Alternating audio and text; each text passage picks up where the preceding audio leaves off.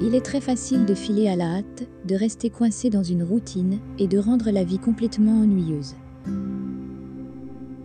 Nous sommes attachés à notre carrière, au lieu où nous vivons, aux plats que nous aimons tant, aux livres que nous lisons, aux divertissements que nous recevons le plus souvent. Mais si vous ne prenez pas le temps d'essayer quelque chose de nouveau, vous courez le risque de manquer une énorme quantité d'opportunités et d'expériences.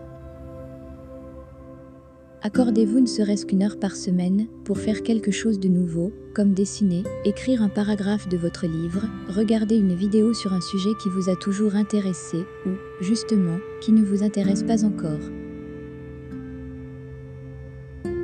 Débarrassez-vous de la monotonie de la vie, essayez-vous dans de nouvelles activités, découvrez-vous de nouveaux talents.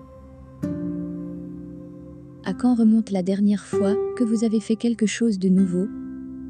Qu'est-ce que c'était?